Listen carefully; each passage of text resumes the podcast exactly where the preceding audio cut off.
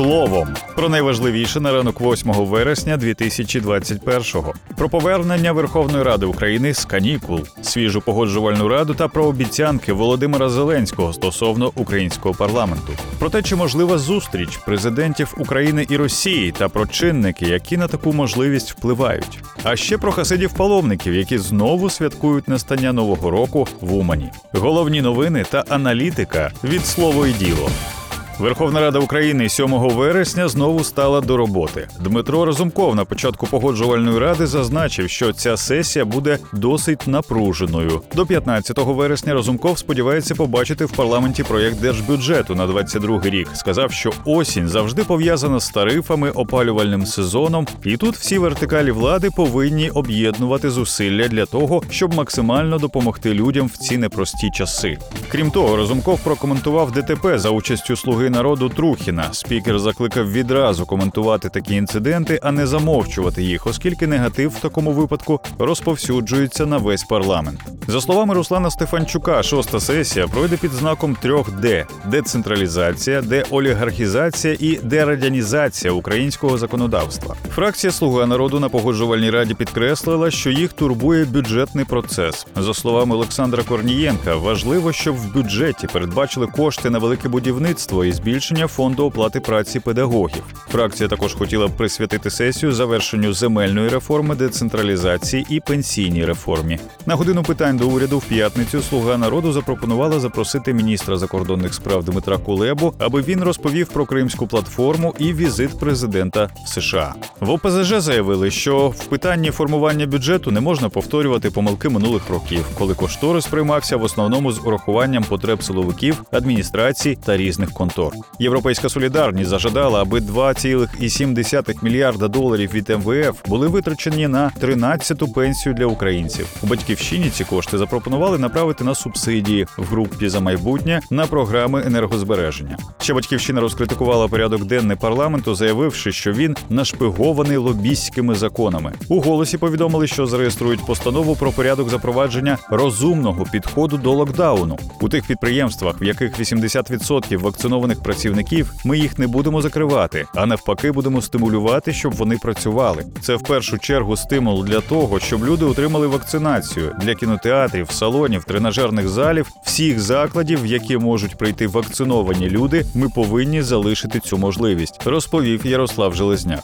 Про що ще говорили на погоджувальній раді лідери парламентських фракцій та груп? Дізнавайтеся з нашого спеціального матеріалу з інфографікою на сайті. Традиційно серед головних питань парламентської осені є і питання наявності ризику розпуску нинішнього скликання. Спікер парламенту Дмитро Разумков вважає, що на даний момент підстав для дострокового припинення повноважень парламенту немає. Його заступник Руслан Стефанчук каже, що формальні причини є завжди, але поки рада буде виконувати програму президента, їй нічого не загрожує. Володимир Зеленський на початку літа говорив, що розпускати парламент зараз немає сенсу, тому що країні потрібна стабільність, але розслаблятися депутатам не можна. Зеленський ще на початку каденції називав умови дострокового розпуску, та й взагалі президент має намір втілити в життя найдавніші обіцянки, що стосуються нардепів. На етапі передвиборчої кампанії Володимир Зеленський запевнив, що його фракція Слуга народу не створюватиме коаліцію з колишніми регіоналами і Петром Порошенком. Свого слова він дотримав. Одну із перших обіцянок, що стосується Верховної Ради, Зеленський озвучив перед інавгурацією першим указом підписати рішення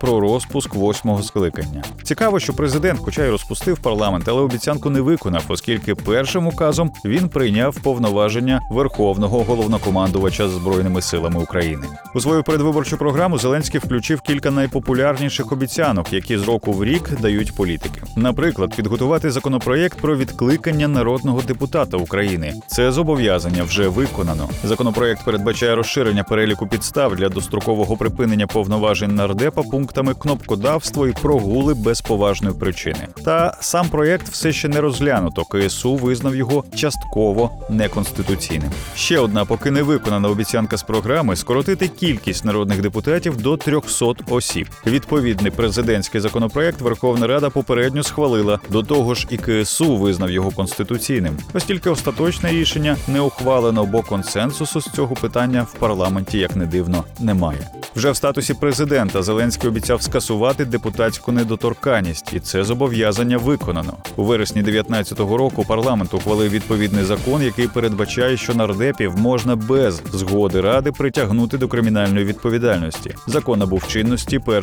січня 2020 року. Протягом своєї каденції Зеленський кілька разів говорив, за яких умов може розпустити Верховну Раду 9-го скликання. Коли саме і за яких саме умов про це читайте докладніше у нашому матеріалі на сайті та в телеграм-каналі каналі.